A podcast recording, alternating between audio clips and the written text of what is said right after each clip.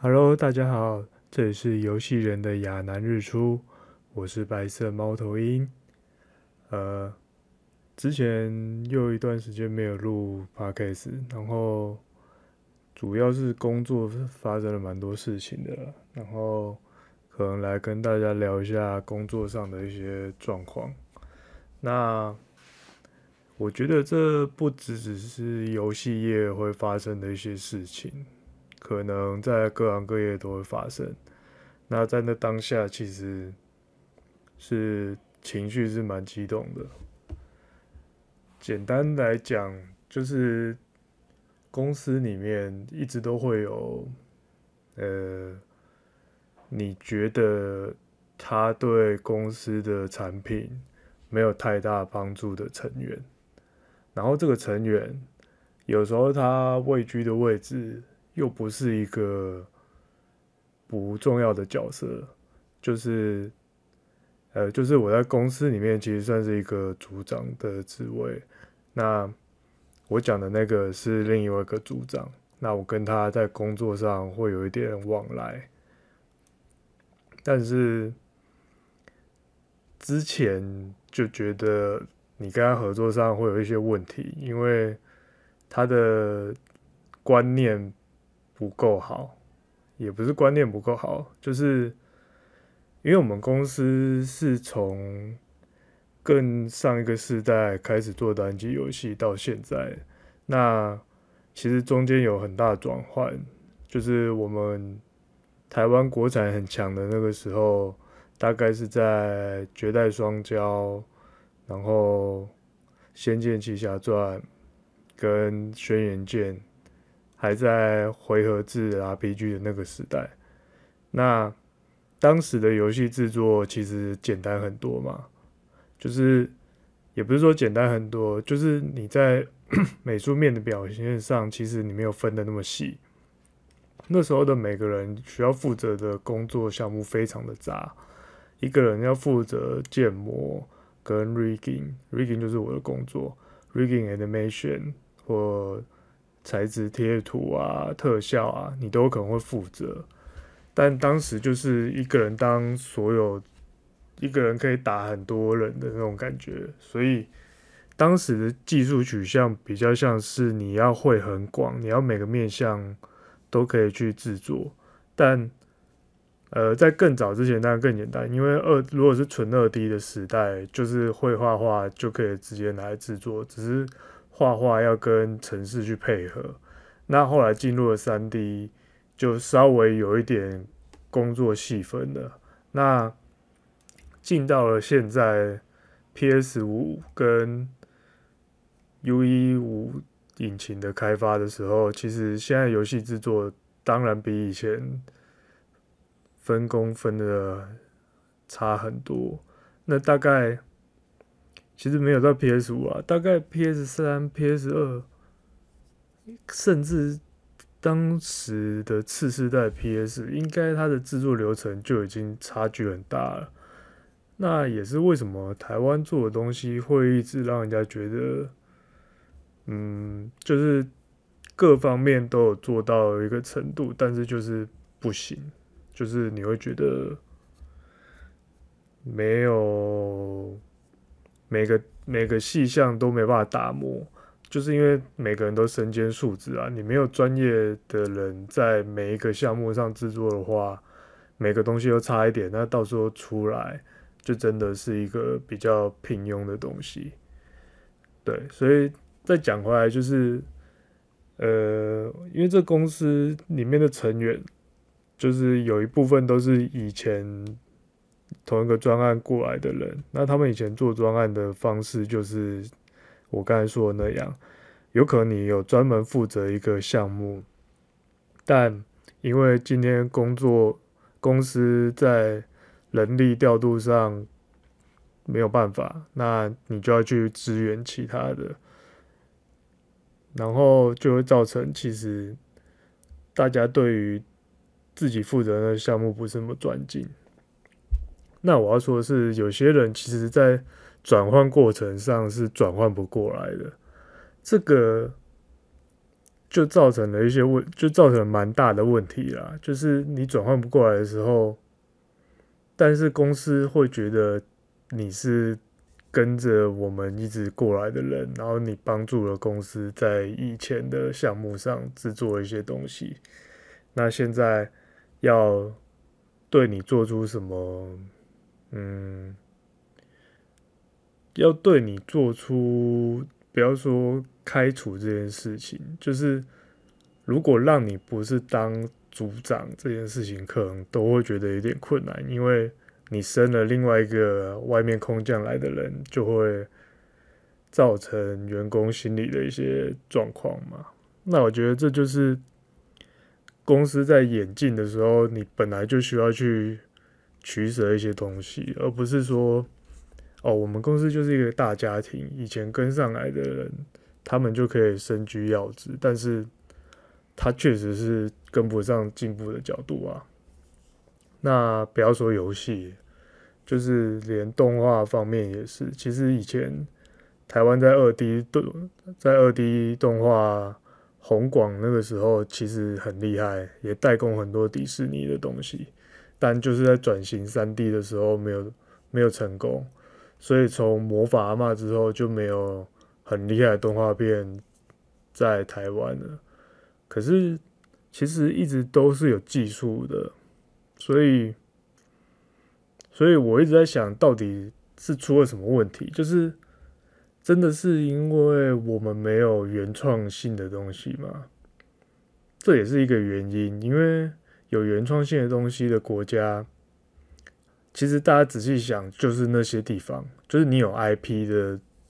国家大概就是日本，日本动漫不用讲，然后美国就是有迪士尼、皮克斯，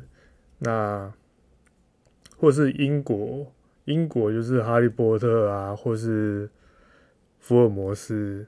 就是他们都有一些很标志性的东西，然后可以做，可以让这个国家去发展这些 IP，然后这些 IP 是全世界都会认同的东西，那。它就可以形成一个正确的，不是正确，就是它真的可以得到收益的一个文化产业链，这样。哦，好像又扯远了。我就是要说，其实公司会有一些人，其实他们以前真的有为公司贡献过蛮大的的成绩，但。在这个时代，他们确实就已经跟不上来了。那到底要怎么去处置他？其实我没有答案，我也不知道要怎么做。但我的感觉就是，我在跟我刚才说的那个组长对接的时候很痛苦，因为我们的合作关系是比较密切的，而且必须很知道彼此做的东西是什么，才能简单来讲，我瑞哥做的就是提供给他。去做下一阶段的事情，那那你没有办法跟我讨论说，呃，应该说你今天发现有一个问题，结果你可能要我修改的方向是错的，那在下一次遇到问题的时候，它又是另外一个，就是我修完之后，其实产生了另外一个问题，但这是因为。你提供给我的资讯是这样，所以会变成，呃，就是在基础上是修不好这个东西。那我们只是在做一些补丁，把它做把它补起来，这样，然后就会造成你这个你这个游戏里面的有一些东西，就是它不是从一开始底就是好的，它是一直被修补，一直被修补，最后做出来的成果是这样。那我觉得其实很多很多画面啊，很多很多东西不是不想做好，是大家真的不知道怎么做，然后真的会因为一次一次的经验迭代才有办法，在一开始建立好一个很良好的架构，然后去在这个架构上，它的它必须是很严谨，但是它又必须很有弹性。这是一个很困难的事情，就是大家如果都没有这个开发经验，是不会知道的。但如果你又有人对自己的自己该执行的项目不熟悉，应该不是说不熟悉，简单来讲就是没有那个专业到，他不到那个专业程度的时候，他跟上下游都会产生很大的一个问题，所以会造成，比如大家都没有做过动作游戏，那你提出来的问题就会造成，为什么我的动作看起来很不流畅？为什么台湾大陆做的打击感就是没有，就是没有欧美的那么好？那的确这跟研发经验有很大的关系啊。但我想讲的就是，其实一个公司内很容易会出现这样的人在公司内。那我们现在的现在的感受就是不爽，对，就是这个员工。当他他离开的时候，其实是因为他他其实不想要做了，他自己也觉得这样做很痛苦，他觉得上下游都有给他很大的压力，然后他在制作的时候会容易出状况，那他觉得做起来很不开心，所以他就离职了。那我觉得当下听到那个消息是觉得说，哦，他离职了，那。至少，至少他离职，他是自己提，而不是公司逼他的。那我觉得这样对大家都没有什么坏处啊，因为对其他人来讲，就是工作上可以更顺畅，然后 也不需要去顾虑说他是不是以前为公司付出了很多，所以你不能够去要求他。什么？对，这就很奇怪。那他今天离职的时候，公司可能就觉得说，嗯，应该说，刚才我讲那个认知是有点在稍微底层一点的制作人员才会遇到，说我们前后会有这种印象。但其实他在的职位就是让他底下的人可以在。上层要求的时间内交出这交出要的东西，那就可以了。那看起来他确实也做得到，所以公司就会认定哦，其实他还是可以的，所以他还是适合在这个位置上。那他现在提离职，其实公司就觉得，哎，这样我们就少了一个人，少一个人才。那希望他可以先留职停薪。对，结果。在半年后，就是我说我感到不爽这件，就是他真的回来了。那我不爽的是说，因为他不在这半年，确实我的我跟下游的沟通就变得很良好，就是他们他们现在接替有点像暂代职位的人，确实有把这件事情做好，就是。没有像之前我们在来回沟通跟制作上有一些问题，然后会没办法改善。那久而久之，它会越来越严重。就是他他跟我沟通完的东西拿到之后，他的底他底下的人用起来很不顺，那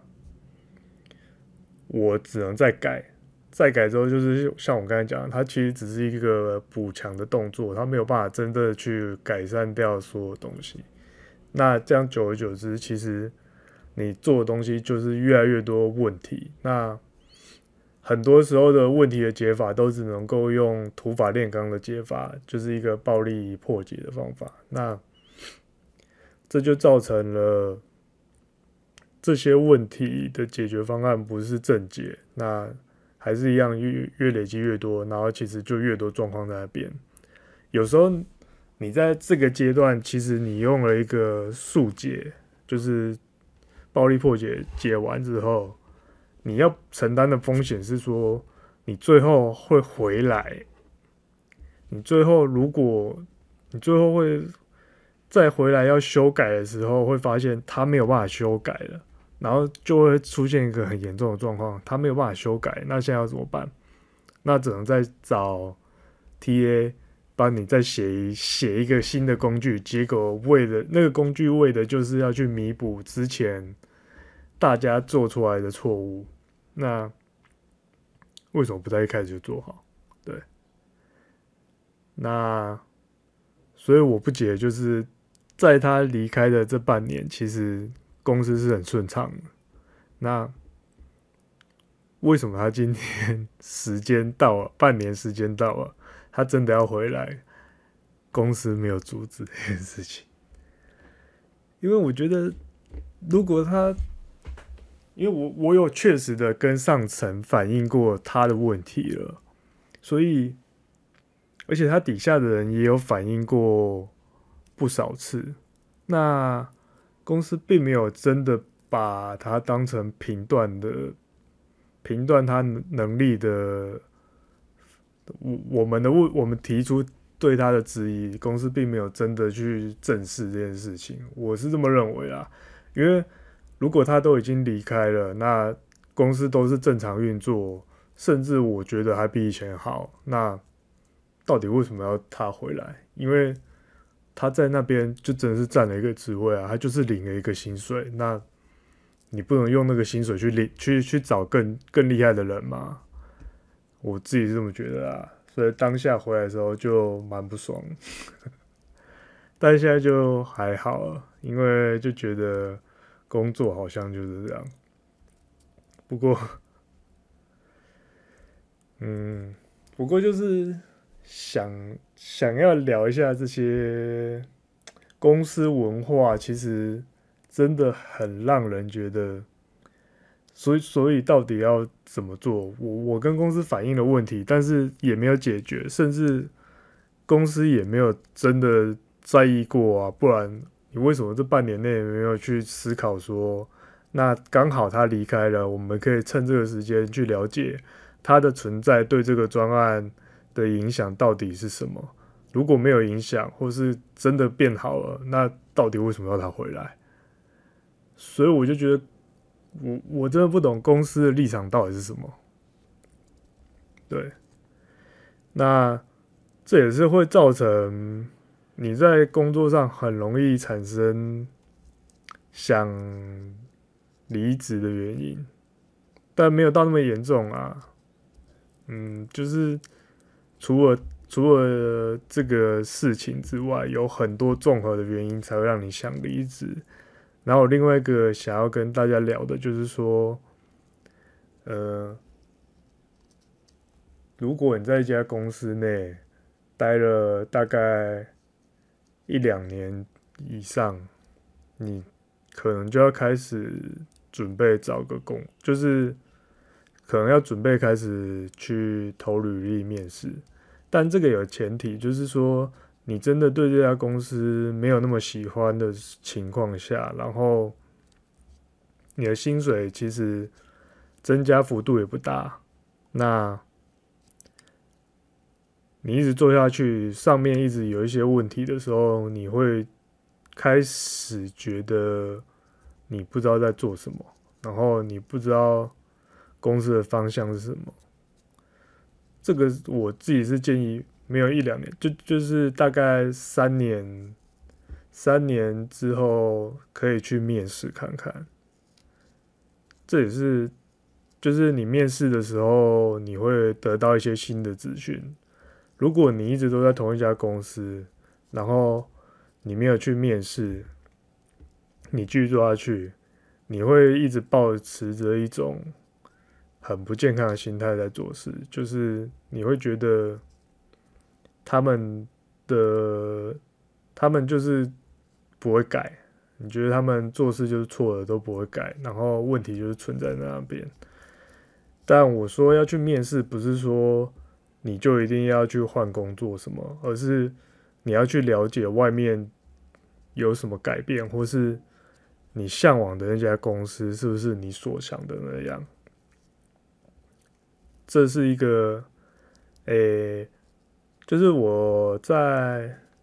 疫情前确实有确实有去面试公司，然后当然也是因为我对现在现在的公司有一定程度的不不满，那去面试一家我自己觉得是我心里觉得离开这里我会想去的地方。那去面试的过程，你就发现其实他们有他们的问题在。对，所以我主要说三年后你要去面试，并不是说你一定要换工作，而是你去面试了，你才会知道其他公司。也不一定是你想的那么美好，他们有他们的问题在。然后，这个你确实会在面试当中感受得到，就是如果你比较有经验了，你大概工在社会工作了五年以上，你光是去面试，你就可以体会到一些公司他们内公司内部有的状况。所以，其实你去面试，有的时候不是。单单是那家公司面试你，就是你也是在去了解这些那一家公司的状况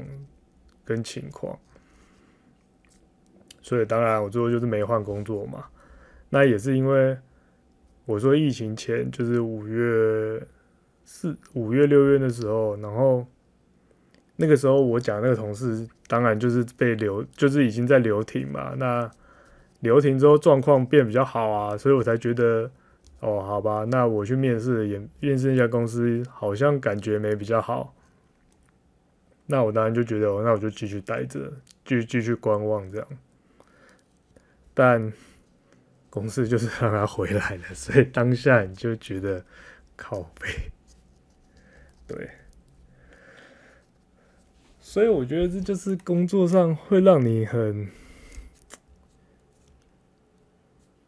无力吗？或是你不理解？就是你真的没有办法理解上头跟你想的事情。我我当然知道，就是嗯，当他只是一个，他只是一个管理制，就是从组员然后再上去的那一层，就是比较低阶一点的管理者。管理者只要能够在他，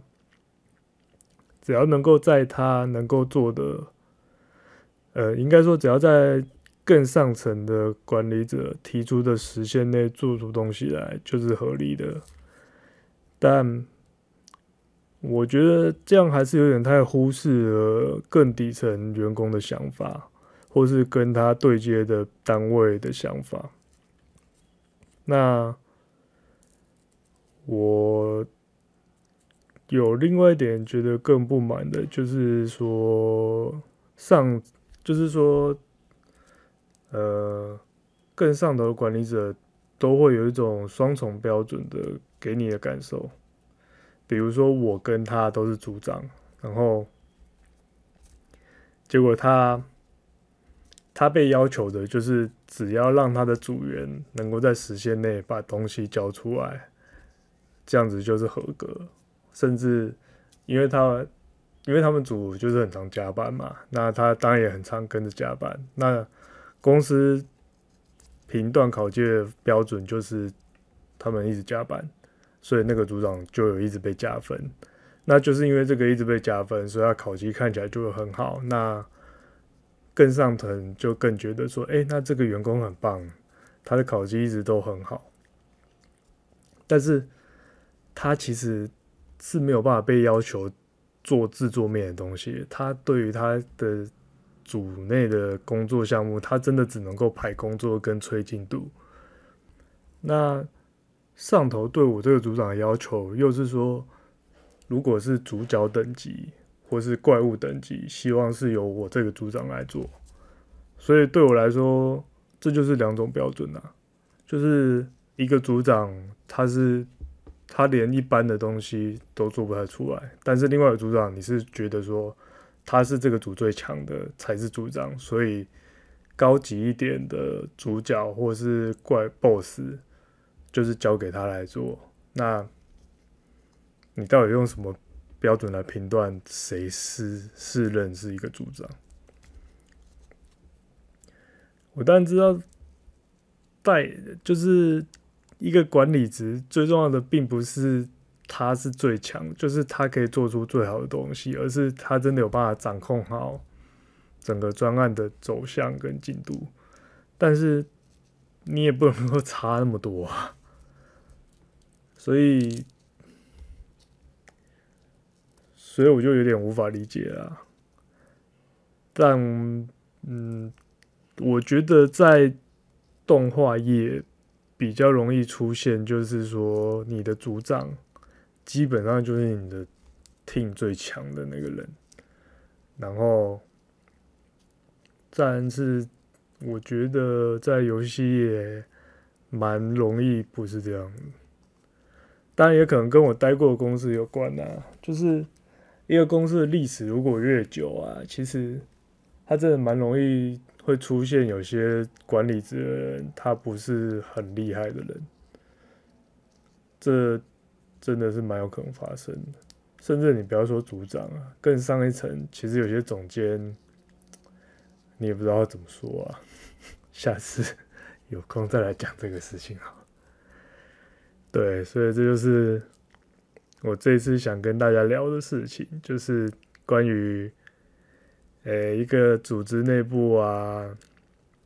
一个组织内部的成员的配置，就是公司觉得他很有能力的人，有时候真的不是那么一回事，所以。我只是觉得公司制度很奇妙，所以其实想要说的就是，呃，你要真的要做好准备，那就是在你觉得这间公司你真的待的不开心的时候，你能够出去，只要能够有面试，你就至少能够理解一些东西。甚至说是一个自我认同的实现吧，就是因为你一直待在这家公司，然后其实你也会很害怕你出去有没有竞争力这件事情。那你透过面试如果有上，那其实你可以明确知道说，外面的社会还是有其他地方你可以去，这边不是你唯一的选择，那你的心态就会有差了。另外一个就是。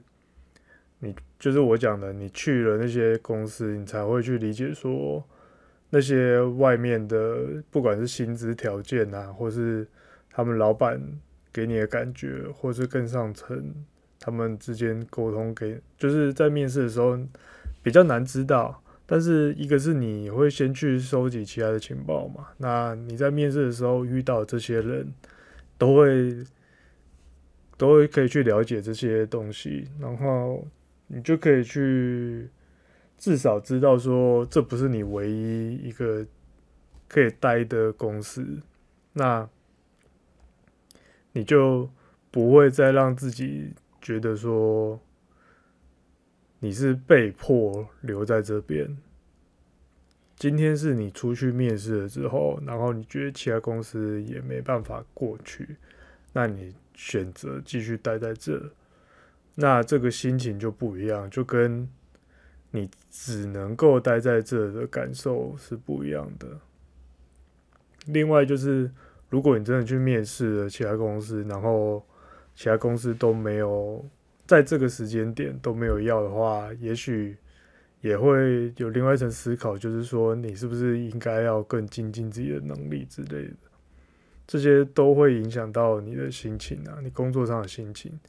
所以我觉得，在一个公司待久了，真的还是需要去面试。就是不管是不是真的要换工作，在面试的过程，你确实会得到一些其他的感受跟启发。因为我去面试前是真的觉得有点待不下去了。那那去面试完，就觉得说，其实外面的条件没有。更好，然后你以为他们公司很顺畅的，就是他们公司不会发生你们公司问题这些情况。其实你我光是去面试，我就觉得哦，其实他们也有问题。那